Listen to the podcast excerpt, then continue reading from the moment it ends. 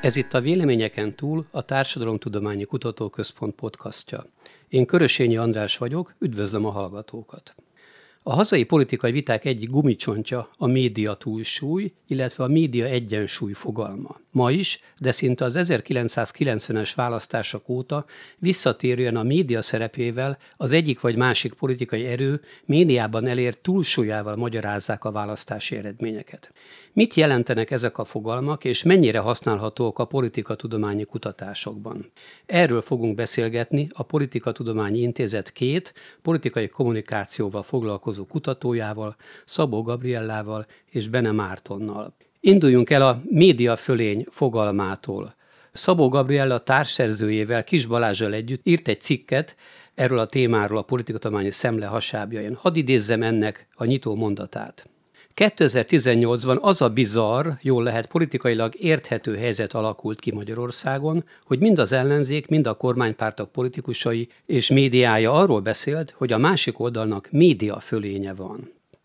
idézet itt vége van, és hozzáteszem azt, hogy megtudhatjuk a cikkből, hogy 7-8-9-szeres fölényről írtak mind a két oldalról, ezzel vádolták egymást. Hogyan lehet ennyire ellentétes helyzetértelmezés, helyzetértékelés, és mit jelent a média fölény fogalma?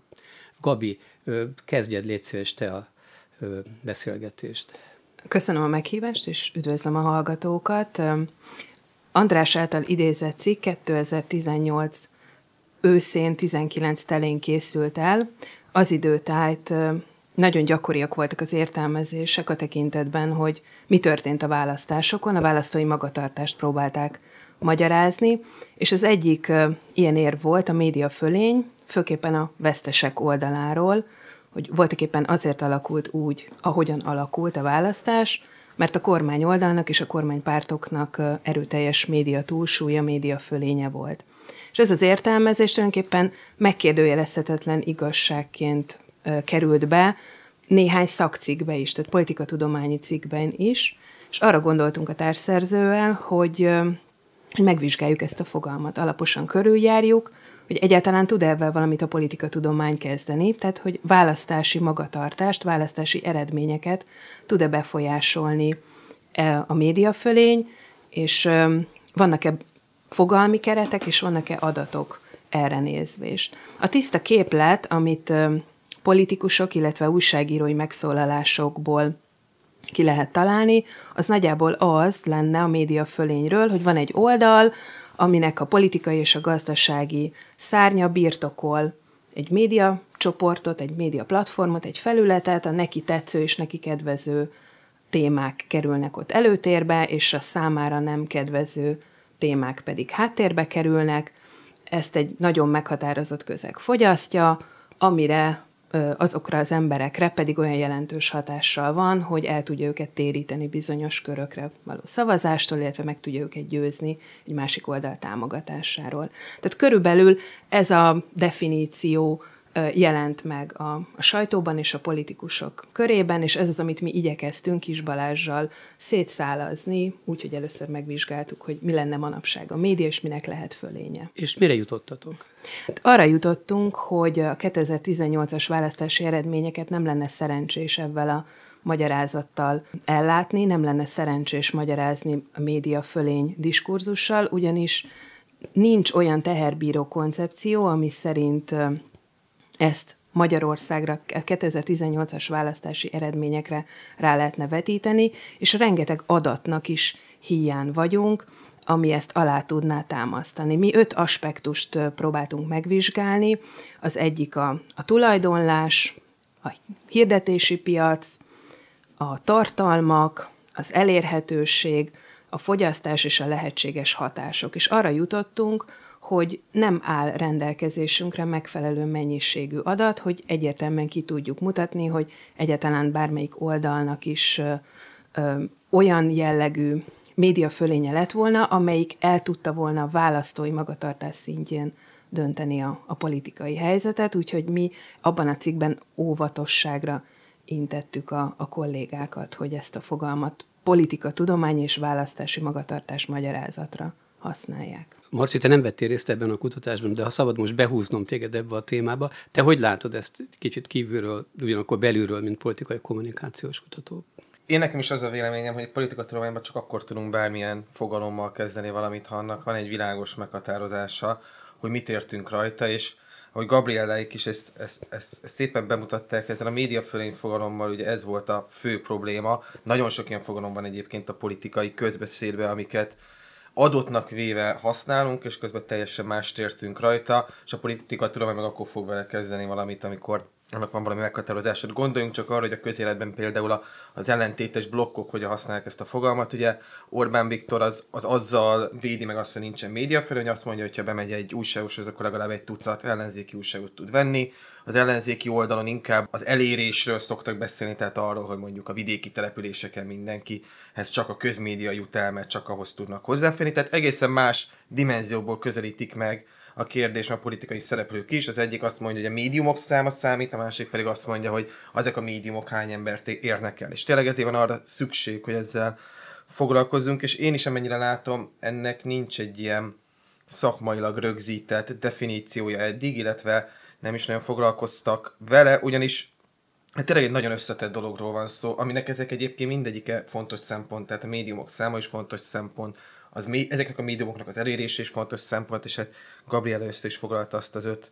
ö, ö, szempontot, amit ők megkülönböztettek. Én még azt is hozzátenném, hogy valószínűleg azért sincsen ilyen nagyon erős irodalma ennek a, ennek a fogalomnak, mert azért ahhoz, hogy média fölényről beszélünk, ahhoz, ahhoz az is kell, hogy politikailag értelmezhetőek legyenek a média termékek, tehát a média termékeket világosan egyértelműen politikai oldalakhoz lehessen kötni. És ez, és ez ugye nálunk is egy vitatott kérdés, tehát nálunk is például az ellenzéki médiával, vagy az ellenzékinek nevezett médiával kapcsolatban sokszor felmerül az a kérdés, hogy hát oké, itt nem objektív médiumokról van szó, szó sok esetben, de hogy lehet egyért, lehet-e egyértelműen egy pártos blokkhoz kötni, és hát ez azért nemzetközileg is azért a legtöbb média rendszerben, vagy sok média rendszerben ez nem annyira egyértelmű, hogy egy adott média csoport az egy bizonyos párt az egyértelműen kötődik, és ha meg nem kötődik, akkor meg ugye a média fölényről is nehéz beszélni. Bár abban is látszik egyébként, hogy mást értenek média fölényen az egyes szereplők.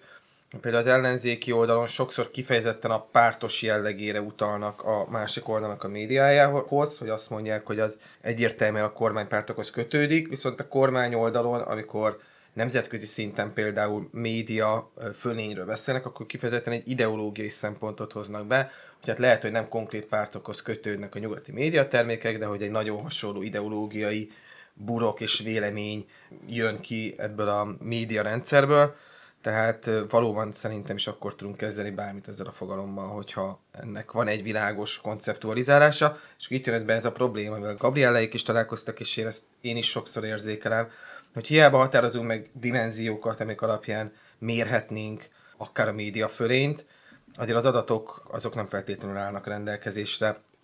azért olyan problémákat is felhozhatunk most csak a magyar esettel kapcsolatban, hogy még a tulajdonlás, ami talán az egyik leginkább hozzáférhető adat, még azzal kapcsolatban sem egyszerű eldönteni, hogy most valami kormánypárti vagy ellenzéki média, ugye az utóbbi időben többször fölmerült az, hogy bizonyos ellenzékinek titulált médiumok mögött is lehet akár valami tulajdonoson keresztül kormánypárti befolyás, ezek ugye általában inkább plegykák, vagy meg nem erősített információk, de ez is mutatja, hogy nagyon nehéz bármilyen kategorizálást egyébként érvényesíteni.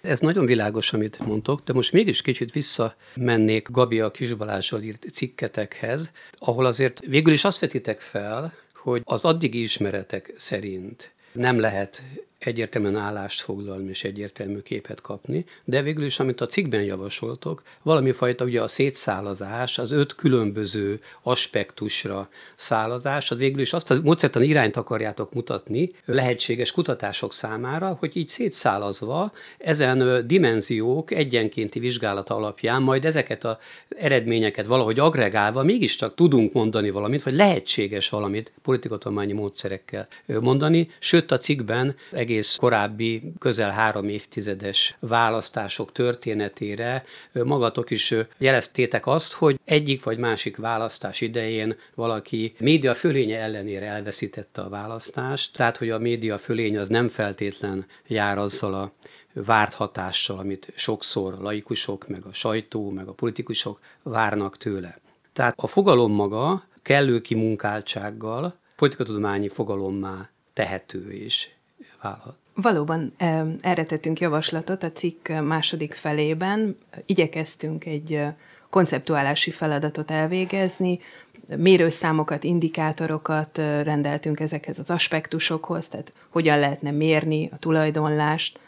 hogyan lehetne mérni a tartalmat, az elérést, a hatást, a hirdetési piacot. Tehát alapvetően nem lenne lehetetlen a feladat, és én a magam részéről üdvözölném azt, hogyha ha ilyen jellegű kutatások megszületnének. Természetesen nem problémamentesek, hiszen Márton is utalt rá, az adatelérések nem mindenhol lehetségesek. Sajnálatos tény, hogy egyre több online médium például nem teszi elérhetővé a, a felhasználóknak a számát, tehát nem lehet pontosan tudni, hogy hány ember követi őket, ö, olvassa őket. Egyre több sajtó, tehát írott sajtótermékből sem lehet kikövetkeztetni, hogy végül is voltak éppen mennyi az eladott példányszámuk. Szóval summa summarum nagyon is alkalmas lenne a dolog rá. Először is persze definiálni kell, hogy mi az, hogy média manapság, amikor a közösségi média korában gyakorlatilag kitágult ennek a fogalomnak a, az értelmezési tartománya. Aztán érdemes lenne arról is szót ejteni, hogy miben lehetne valaminek fölénye, ehhez segít talán ez az öt aspektus, amit felvázoltunk, és hát valóban, hogyha ezt a, ezt a munkát megpróbáljuk elvégezni, akkor voltak éppen tényleg lehetne adat alapon elmondani erről bármit is, és még egyszer, ugye én politikai kommunikációval foglalkozom, tehát számomra az lenne a dolog lényege, hogy mindezt mondjuk a választói viselkedéshez is oda lehetne passzintani, tehát hogy valóban eldönti-e, vagy képes-e eldönteni azt, hogy, bizonyos emberek hogyan és miket Igen, döntenek. mielőtt ezekre rátérnék, még, még mindig egy kicsit a fogalomnál egy utolsó próbálkozást hogy tegyek. Értelmes a fogalom, ha kellő szofisztikált módszerekkel is közelítjük. A média fölény az valami fajta arányosságtól való eltérést jelenthet? Jelenthet, igen, akkor viszont megint sajnos tovább kell lépni, hogy mi is lenne ez az egyensúly. Tehát egyszerű lenne egy kétosztatú politikai térben gondolkodni, és akkor mondhatjuk azt, hogy van egy A oldal és egy B oldal, és a kettőnek mondjuk a, a 50-50 jelenléte az kiadja. De hát ez nagyon kevés országban, nagyon kevés történelmi időszakban van így, tehát soha nem lesz, legalábbis nagyon nehezen elképzelhető, hogy ez ennyire kétosztatúan megjelenik, tehát mindig lesznek kimaradók és marginalizáltak. Az a csekéke nemzetközi irodalom, ami egyébként ezzel a témával foglalkozik, az igazából az elit és a nem elit közt próbál határt húzni, tehát az, hogy bizonyos marginalizált vagy kevésbé jótékony helyzetben lévő csoportok hogyan szorulnak ki, az ő véleményük, az ő hangjuk, az ő érdekképviseletük hogyan nem jelenik meg a médiában, tehát valószínűleg egy ilyen ekvilibrium az, az alig ha állhat elő. Marci az előbb utaltan egy nemzetközi példára. Hallhatjuk Magyarországon kormánypárti oldalról, nemrég is elhangzott ilyen vezető politikus szájából, hogy Magyarországon nagyobb a média pluralizmus, mint Németországban. Németországban az emberek nem mernek szabadon beszélni. Ezt hogyan tudjátok beilleszteni az eddigi keretbe? Hát egyrészt úgy, hogy azért ez egy, ez egy, ez egy politikai kijelentés, tehát ez egy megfelelő cél, célt szolgál, tehát ez, ez, egy, ez, egy, ez egy régi visszatérő eleme a kormánypárti diskurzusnak, ami arról szól, hogy, hogy, hogy, hogy Nyugat-Európában olyan szintű ideológiai hegemónia és dominancia van, ami, ami ellen próbál ellensúlyt képezni a, a, a hazai politikai nemzet, a nemzetközi térben is, illetve a hazai politika csinálásnak a, a terén is, tehát ezt, ezt azért valószínűleg nem ö, ilyen tény alapon érdemes ezt ö, ö, kezelni, ezt a kijelentést. Természetesen ezt is lehet egyébként kutatni, és ez is egy releváns kérdés lehet, hogy ha jól értem, akkor maga a kijelentés az tényleg arra vonatkozik, hogy nem egy pártos befolyás, nem egy pártos befolyás érvényesül, hanem van egy olyan nagyon domináns ideológiai hozzáállás, ami, ami a teljes média térben uralkodik, és hogy ezen kívül pedig nem nagyon jelennek meg azok az alternatív, ehhez képest alternatív ö, hangok, és emiatt ez a politika tudományban ez egy, ez egy, ez egy ismert ö, jelenség a hallgatás spirálja, hogyha valaki azt érzi, hogy körülötte van egy nagyon erős véleményklíma, akkor hogyha neki azzal ellentétes véleménye van, akkor azt a véleményét próbálja elhallgatni. Tehát maga a jelenség az valóban létezik, hogy most mennyire van így, és ez mennyire létezik Nyugat-Európában, azt őszintén szóval nem tudom, kutatható kérdés, tehát lehet különböző ideológiai diskurzus elemzéseket csinálni a, a mondjuk a német média térben, és biztos lesznek olyan elemek egyébként, amelyek, amelyek a média térnek a nagyon nagy részét jellemzik, ez, ez, ez óhatatlanul így van minden politikai kultúrában vannak olyan, olyan, olyan integratív elemek, amelyeket, amelyeket azért egy nagyon nagy többség képvisel, és kimondatlan normaként jelen van, de biztos nagyon sok eltérés is megjelenik. Itt ugye az is kérdés, hogy tényleg milyen szinten ö, kell ezt vizsgálnunk, hogy a magyar médiatérben is vannak akár olyan elemek, amelyek mind a két oldalon egyébként normaként megjelennek a magyar médiatérre szeretném visszahúzni ugyanezt a kérdést. Tehát ami, amit jobban ismertek, és a kutatásaitok jó része a magyar médiatérre vonatkozik. Ez a bizonyos hallgatási spirál, illetve valami fajta ideológiai dominancia, vagy hegemónia. Mi a véleményetek erről? A magyar médiateret mennyire jellemző ez, illetve tehát mennyire plurális a magyar médiatér, és ebben a tekintetben van-e változás? Tehát itt amivel én indítottam a beszélgetést, az egy kiragadott, a 2018-as példa, egy sok szempontból egy kiragadott, egy pillanat volt, így a média történeten belül is. Milyen trend jellemzi a magyar média változását ebből a pluralizmus, hegemónia, elhallgatási spirál, léte, nem léte szempontjából? Azt hiszem, ehhez kellenének a, a hosszú távú adatfelvételek. Tehát először is mindenképpen a, az adathiányjal kell kezdeni. Másodszorban pedig a, a benyomásoknak van itt sajnos sok, sok tere, éppen ezért, mert, mert adathiány van. Nagyon egyszerű alapindikátorokat lehet itt megfogalmazni, hogy eljut-e mondjuk egy-egy ügyel kapcsolatban többféle vélemény a, a nyilvánosság teréhez, és hát ez ügyben azt hiszem, hogy igennel kell válaszolni, de megint bonyolult az ügy, hiszen hát mennyi az elégséges vélemény, milyen finomságú, milyen sokféle véleménynek kell megjelennie, hogy az a pluralitást kielégítse. Ha két vélemény megjelenik, ha két tény megjelenik, akár két igazság vagy hazugság megjelenik, az kiad-e egy egészt, egy, kiad egy objektív valóságot. Aki szeretne plurálisan tájékozódni, az próbálkozhat avval, hogy többféle médiaterméket, egy-egy oldalhoz erősebben kapcsolódó médiaterméket olvas, de megint felmerülhet benne a gyanú, hogy vajon a kétféle torzítás az, az mire vezet, és, és hogyan, hogyan lehet ebből következtetéseket valóban levonni. Minden esetre a kétféle észjárást mindenképpen megértheti belőle, és ez jó, szóval rövidre zárva a válasz, nekem nincs adatom sajnos arra, hogy a pluralitás az, az hogyan alakult és, és változott-e sajnos ez a helyzet ma.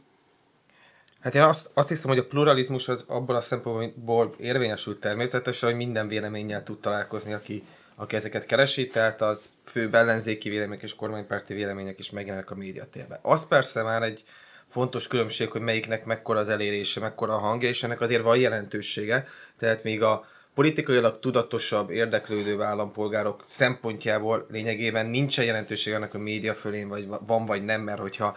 én kormánypártiként kormánypárti médiumot akarok olvasni, vagy ellenzékiként ellenzéki médiumot, azt akkor is meg fogom találni, hogyha abból mondjuk csak egy-egy hollap létezik, vagy egy-egy ö, olyan csoport van, ami ezt ter- terjeszti. A média fölének ebből a szempontjából, tehát az a kérdés, hogy melyik ö, hang erősebb, abból a szempontból van jelentőség, hogy viszont a politika iránt nem érdeklődő, a politikát viszonylag,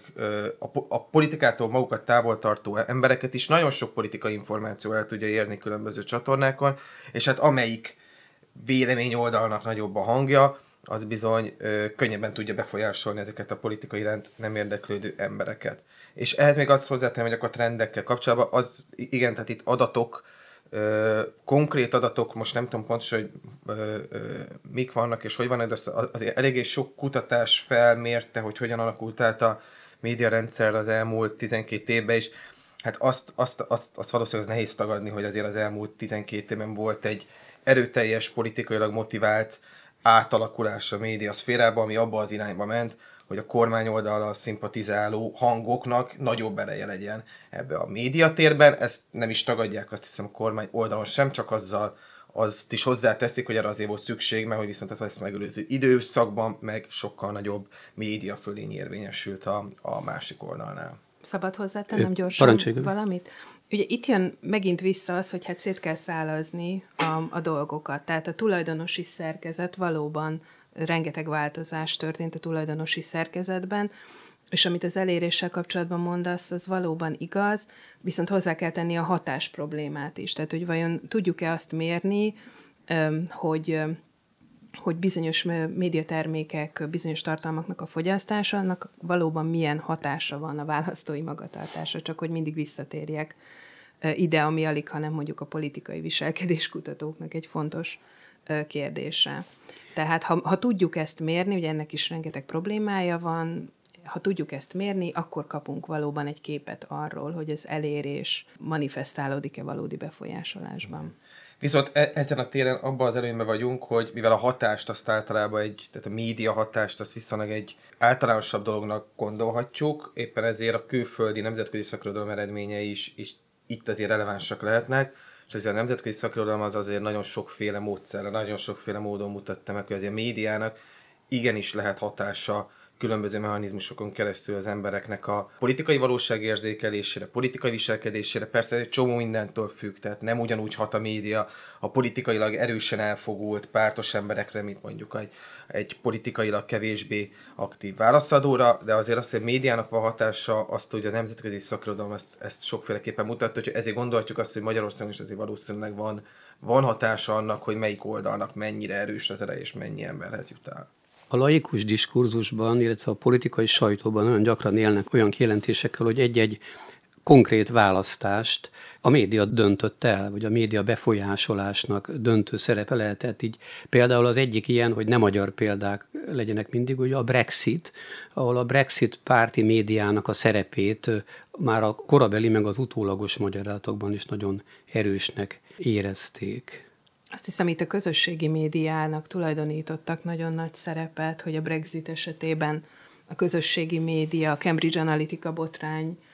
nyal összefüggésben játszott nagyon komoly szerepet, de, de ez nem az én szakterületem, lehet, hogy már tanárról te többet tudsz. Hát ugye ilyen teljes választások szintjén nehéz ilyen, ilyen nagyon általános kijelentéseket tenni, hogy egy választás most ez döntött el, vagy nem, ugye nagyon-nagyon sok faktor játszik szerepet, általában a politikatudományi kutatások egy-egy faktornak a szerepére próbálnak valamilyen szinten ö, fókuszálni, tehát olyan kijelentés biztos nem mernék mondani, hogy a média dönt el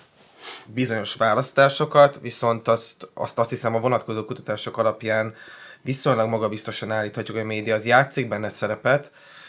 és a közösségi média is játszik benne szerepet, számos olyan kutatáson, ami azért bizonyítja, hogy akár szavazatokban megnyilvánuló hatása lehet bizonyos kommunikációs stratégiáknak, eléréseknek, kitettségeknek, hogy az emberek mit látnak a közösségi oldalon. Úgyhogy például viszonylag kis különbségű választási eredménynél ahol viszont a közösségi médiában vagy a médiában nagyobb dolgok történnek, ott esetleg feltételezhetjük, hogy akár a választási eredményt eldöntő szerepe volt, ha jól emlékszem, azért a Brexit ott azért viszonylag alacsony volt a különbség a két tábor között, de azért összességében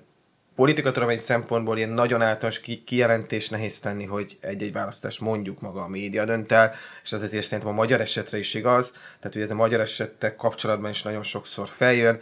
ezt azért bizonyítani nem tudjuk, hogy a média fölény az mekkora szerepet, a vél, vél, vél, vélelmezett vagy valós média fölény az mekkora szerepet játszott mondjuk akár a 2022-es választásoknak a eldöntésében. Igen, beszéljünk a közösségi médiáról, de még előtte visszatérnék is a magyar palettára. Említést tettetek arról, hogy tendenciájában általában úgy mondja, hogy 2010 óta van egy erős kormányzati, illetve annál szélesebb fideszes vagy neres kormányzati nyomulás a médiában,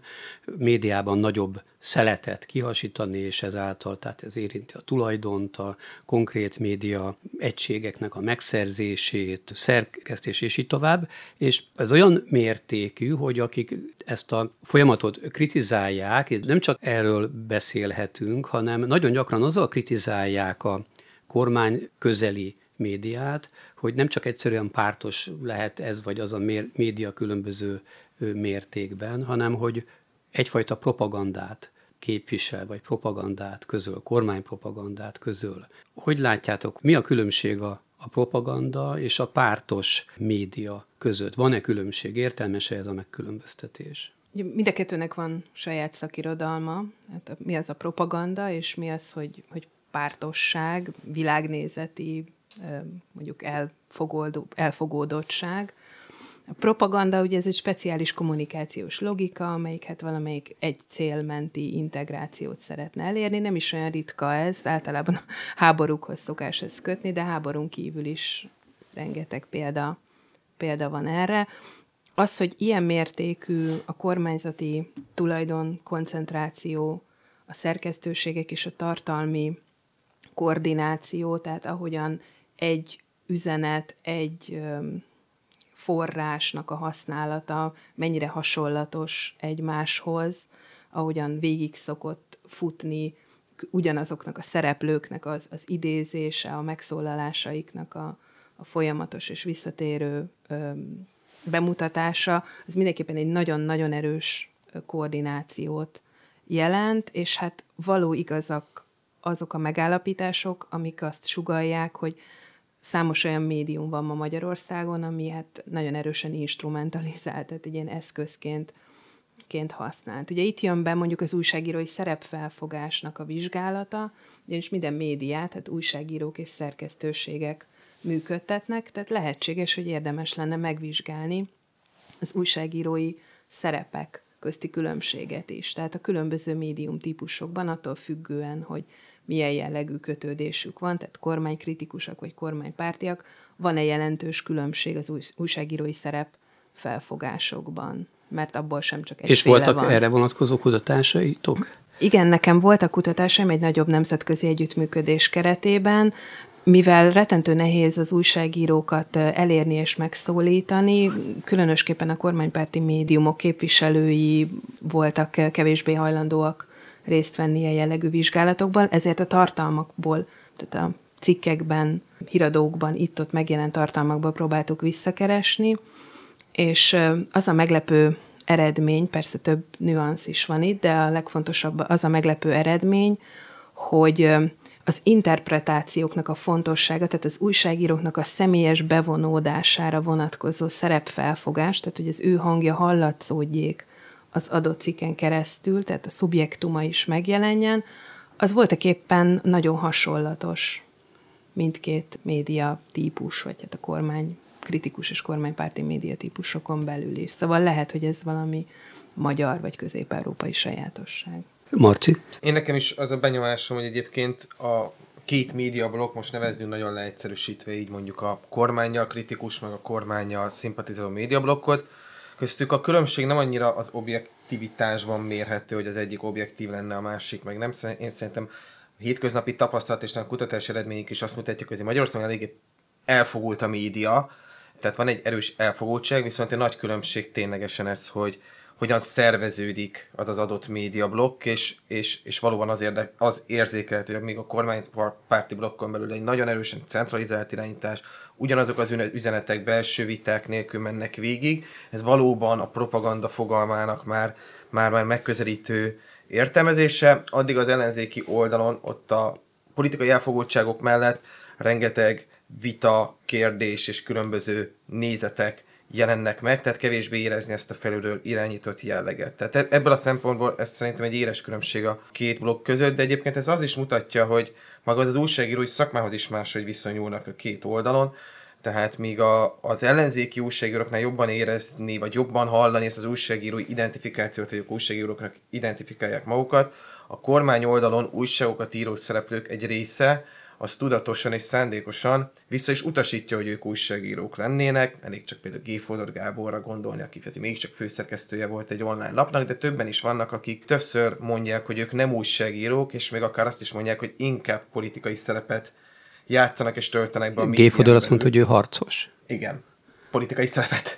vállal a média téren belül, de azt hiszem még ilyen kijelentései Apáti Bencének is voltak, és még számos olyan jobboldali média személyiségnek, hogy ők egyszer nem újságírónak definiálják magukat, úgyhogy szerintem ebből a szempontból ez egy nagy különbség, és ebből a szempontból a propaganda fogalma az lehet, hogy tényleg ott sokkal inkább érvényesülhet. Mint ez, amiről beszéltünk, és ez záró kérdést szeretnék még feltenni, ez a médiafölény, pártos, elfogult kormányzati nyomulás, propaganda és így tovább.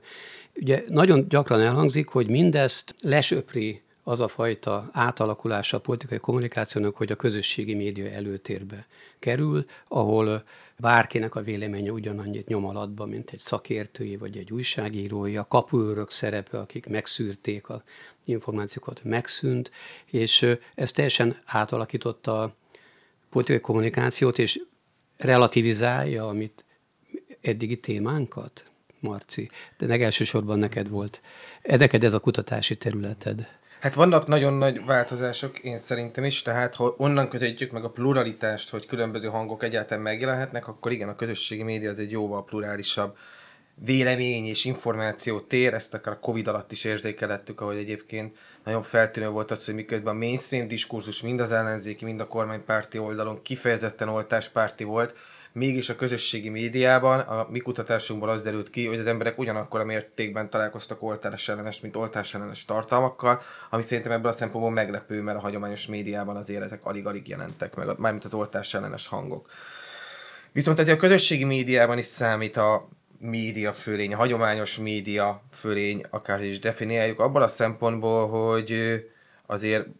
vannak arra vonatkozó eredmények, hogy a közösségi médiában is a a, a, a, a, az offline szférának a, a, az erőforrás különbségei leképeződnek, tehát azok a szereplők tudnak nagyobb nézettséget, figyelmet generálni, akik az offline szférában is erősek, tehát ezért van az, hogy néhány nagy offline médium dominálja mondjuk a, a politikai tájékozódás csatornáit és a közösségi médiában. A, legnav, a legnevesebb, leghíresebb politikusoknak van a legtöbb követője, tehát ez alapvetően az